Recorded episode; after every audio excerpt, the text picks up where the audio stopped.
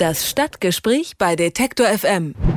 Wenn Sie zu Hause den Wasserhahn aufdrehen und es kommt kein Wasser, dann ist das eher ungewöhnlich. Das kann natürlich mal vorkommen, wenn zum Beispiel im Haus an den Leitungen gearbeitet wird, aber dass einfach kein Wasser mehr da ist, das ist schon relativ unvorstellbar. Ist aber genauso passiert im Landkreis Stade in Niedersachsen in einigen Ortschaften da. Der Wasserversorger hat wegen der andauernden Hitze und Trockenheit in der Region jetzt einige Dinge verboten. Rasen sprengen, Autowaschen, Planschbecken füllen, alles nicht mehr erlaubt, sagt Fred Kahl, Geschäftsführer des Trinkwasserverbands Stader Land. Und ihn habe ich jetzt am Telefon. Und ich möchte ihn fragen, warum das Trinkwasser so knapp geworden ist. Hallo, Herr Kahl. Hallo, ich grüße Sie. Herr Karl, hat es denn mittlerweile geregnet im Landkreis Stade oder ist die Trinkwasserlage nach wie vor angespannt? Es hat, es hat gerade eben geregnet und das Problem war äh, am Wochenende, dass äh, nicht zu wenig Wasser da war. Also die Grundwasserstände sind, sind äh, völlig in Ordnung. Äh, die Trockenheit hat äh, nicht die Grundwasserstände und auch nicht die, die Wasseraufbereitung berührt. Es war schlichtweg so, dass das Netz kollabiert ist.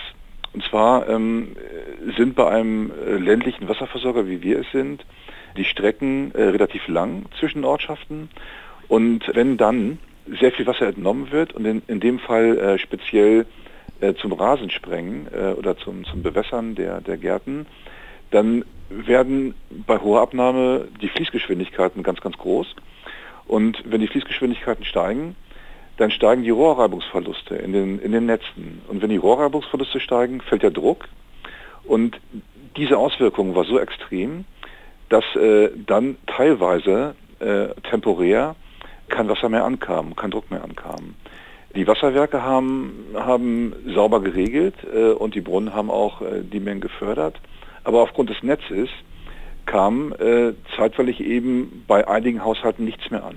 Und deshalb haben wir uns äh, äh, gezwungen gesehen, und das können wir als Wasserversorger machen, die Nutzung einzuschränken. Und zwar äh, eben dann zu untersagen, dass die Gärten bewässert werden beispielsweise oder wie Sie anmoderiert haben, eben auch die äh, Planschbecken befüllt werden und äh, die Autos gewaschen werden. So und durch diese Maßnahme ist das Problem dann auch gelöst gewesen. Also wir haben diese, diese Einbrüche, diese Druckeinbrüche, die wir am Wochenende hatten, in den letzten Tagen nicht mehr gehabt. Hm. Ihr Notruftelefon war am Wochenende zeitweise gar nicht mehr erreichbar wegen der vielen Anrufe. Ja, Hätten genau. Sie äh, diesen Aufruf vielleicht ein bisschen früher starten sollen, damit Ihr Telefon nicht so heiß läuft? Wenn Sie jetzt schon sagen, das Wasser ist eigentlich da, es ist nur, es ist nur das Netz, mit dem das versorgt wird. Es gab äh, so einen Fall in der Schärfe noch nie bei uns. Und es gab schon mal äh, eine Nutzungs Nutzungseinschränkung, die ausgesprochen wurde. Und das war 1994. Ne? Also insofern, äh, dieser Fall ist extrem selten und ähm, äh, das Ganze ist am Wochenende passiert. Natürlich hätte man äh, am Freitag schon so eine Beschränkung aussprechen können, da haben Sie recht.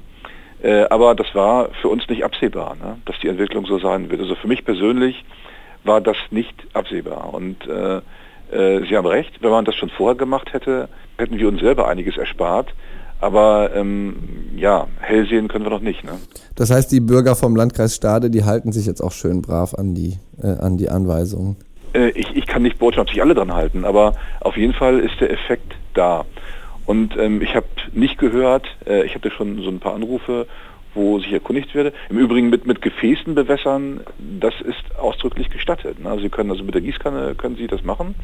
Nur diese, diese Gleichzeitigkeit des Einschaltens der Rasensprenger. Das hat eben äh, dazu geführt, dass das Netz kollabiert ist. Ne? Tauschen Sie sich mit, äh, sagen wir mal, mit anderen Stadtwerken, mit anderen Wasserversorgern aus? Ist das, ist das auch äh, sozusagen in ganz Deutschland ab und zu ein Problem? Also dass es zwar das Grundwasser da ist, aber eben die Netze, wenn die so weitläufig sind, ähm, dann auch mal kollabieren?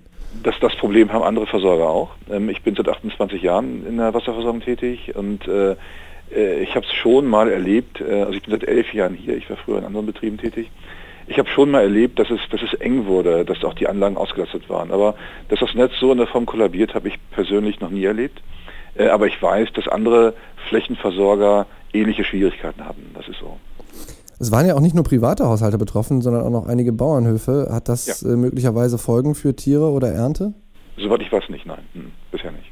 Weil sie jetzt auch rechtzeitig reagiert haben und die Stader äh, die auf ihre Planschbecken verzichten? Naja, wir haben, wir haben also auch einige Anrufe von Bauern gehabt, weil die, die Melkstände nicht äh, funktionierten, weil auch dann teilweise die Tränkewasseranlagen nicht funktionierten. Aber ich sag mal, wenn, wenn, wenn eine Kuh mal äh, eine Stunde oder zwei kein, kein Trinkwasser hat, dann, dann äh, ist sie nicht gleich am Verdursten. Ne? Also ähm, soweit ich weiß, ähm, sind Schäden nicht entstanden.